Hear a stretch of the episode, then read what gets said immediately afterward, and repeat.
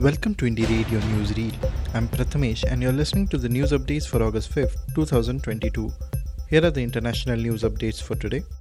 China cancels range of US exchanges after slapping sanctions on Pelosi and family. Beijing has announced a series of countermeasures against the United States in addition to sanctioning US House Speaker Nancy Pelosi and her direct family members following her trip to Taiwan. The Chinese Foreign Ministry said dialogues between the leaders of Chinese and US military theaters, the working meeting of Chinese and US defense ministries, and consultation mechanism on maritime military safety between Beijing and the US are cancelled. Cooperation on repatriating illegal immigrants, criminal justice assistance, cross border crimes, narcotics, and climate change will also be suspended. Peru's Castillo denied leave to attend Colombian inauguration.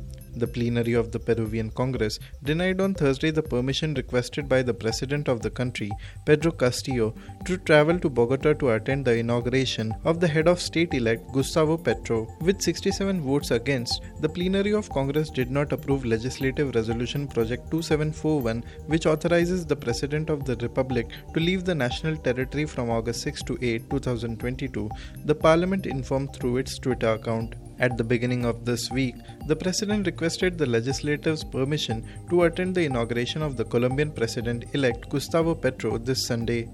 North Korea claims to have recovered from COVID outbreak. North Korea says everyone who fell sick since the country confirmed its first COVID 19 infections has recovered. On Friday, state media reported zero fever cases for a seventh straight day. North Korea refers to fever rather than COVID patients due to a lack of testing equipment. The country announced its first COVID outbreak in May and has reported fever infections and deaths since. Pyongyang has not confirmed how many people tested positive for COVID, but state media said around 4.77 million fever patients have fully recovered and 74 have died since late April, which is a fatality rate of 0.002%, the lowest in the world, casting doubts on the veracity of the numbers. Thailand nightclub fire kills at least 14 and injures dozens. At least 14 people were killed and around 40 others were injured after a fire swept through a nightclub in Chonburi province in southeastern Thailand.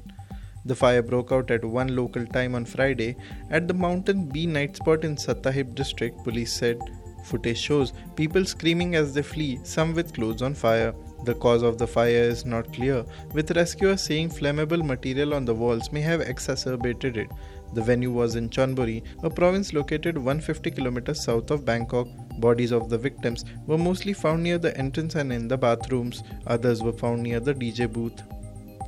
Right wing propagandist Alex Jones fined for Sandy Hook hoax claims. Right wing conspiracy theorist Alex Jones has been ordered to pay 4.1 million in damages after falsely claiming the 2012 Sandy Hook school shooting was a hoax. The parents of a victim have sought at least 150 million in Texas defamation trial against the InfoWars founder. They said they endured harassment and emotional distress because of the right wing host's misinformation. 20 children and 6 adults were shot dead at Sandy Hook Elementary School in Connecticut. Jones has repeatedly argued that the shooting was a hoax organized by the government. The jury in the city of Austin decided compensatory damages on Thursday and must still determine any punitive damages. Now to the national news stories. Congress MPs staged protest against price rise. Rahul Priyanka detained. Wearing black clothes, Congress leaders hit the street on August 5th to protest against the price rise and unemployment, with a host of them, including Rahul Gandhi and Priyanka Gandhi, being detained by police amid dramatic standoffs outside Parliament and the AICC headquarters in New Delhi. Congress MPs, including former party chief Rahul Gandhi, staged a protest in the Parliament House complex and then proceeded to take out a march towards Rashtrapati Bhavan as part of the party's nationwide stir against price rise, the GST hike on essential items, and unemployment. India bids to sell fighter jets to Malaysia, says six other countries interested. India has offered to sell 18 light combat aircraft or LCA Tejas to Malaysia, the Defense Ministry said on Friday, adding that Argentina, Australia, Egypt, the United States, Indonesia, and the Philippines were also interested in the single engine jet. The Indian government last year gave a $6 billion contract to state owned Hindustan Aeronautics Limited for 83 of the locally produced Tejas jets for delivery starting around 2023, four decades after it was first approved in 1983. Prime Minister Narendra Modi's government, keen to reduce India's reliance on foreign defense equipment, has also been making diplomatic efforts to export the jets. The Tejas has been beset by design and other challenges and was once rejected by the Indian Navy as too heavy. MPs do not enjoy immunity from arrest in criminal cases during Parliament session, says Venkaiah Naidu. Rajya Sabha Chairman M. Venkaiah Naidu on Friday clarified that members of parliament do not enjoy any immunity from arrest in criminal cases when the House is in session and they cannot avoid summons issued by law enforcement agencies. Rajya Sabha proceedings were adjourned for almost half an hour till 11:30 am on Friday as Congress members created an uproar alleging misuse of probe agencies by the government. When the upper house assembled for the morning session, Chairman M. Venkaiah Naidu proceeded with the scheduled business of laying off the listed papers on the table but had to adjourn the House within a few minutes.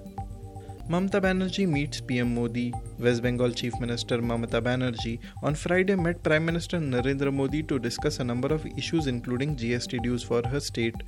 Banerjee, who is on a four day visit to Delhi to attend a Niti Aayog meeting, will also meet President Draupadi Murmu later in the day.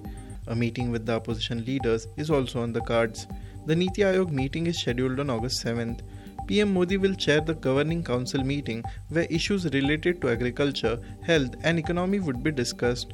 Banerjee, who had given the last year's meeting a miss, is expected to raise the concerns of non payment of GST dues and federalism issues this time. Glitches hit second day of CUET UG. Students claim exam cancelled at many centers. Technical glitches marked the second day of CUET UG exam, with several students complaining that they waited for two hours only to be informed that the exam schedule for the day had been called off. The National Testing Agency, however, said the first shift of the Common University Entrance Test or CUET undergraduate exam was carried out smoothly at 95% of the centers across the country. The second phase of CUET UG had a bad start on Thursday as technical and administrative issues forced the NTA to cancel the second second shift exam across all 489 centers and postpone the first shift at some locations in 17 states. Thank you for listening to Indie Radio Newsreel. For more news, audiobooks, and podcasts, stay tuned to Indie Radio or log on to www.indiejournal.in. Also, consider subscribing to listen to our premium shows.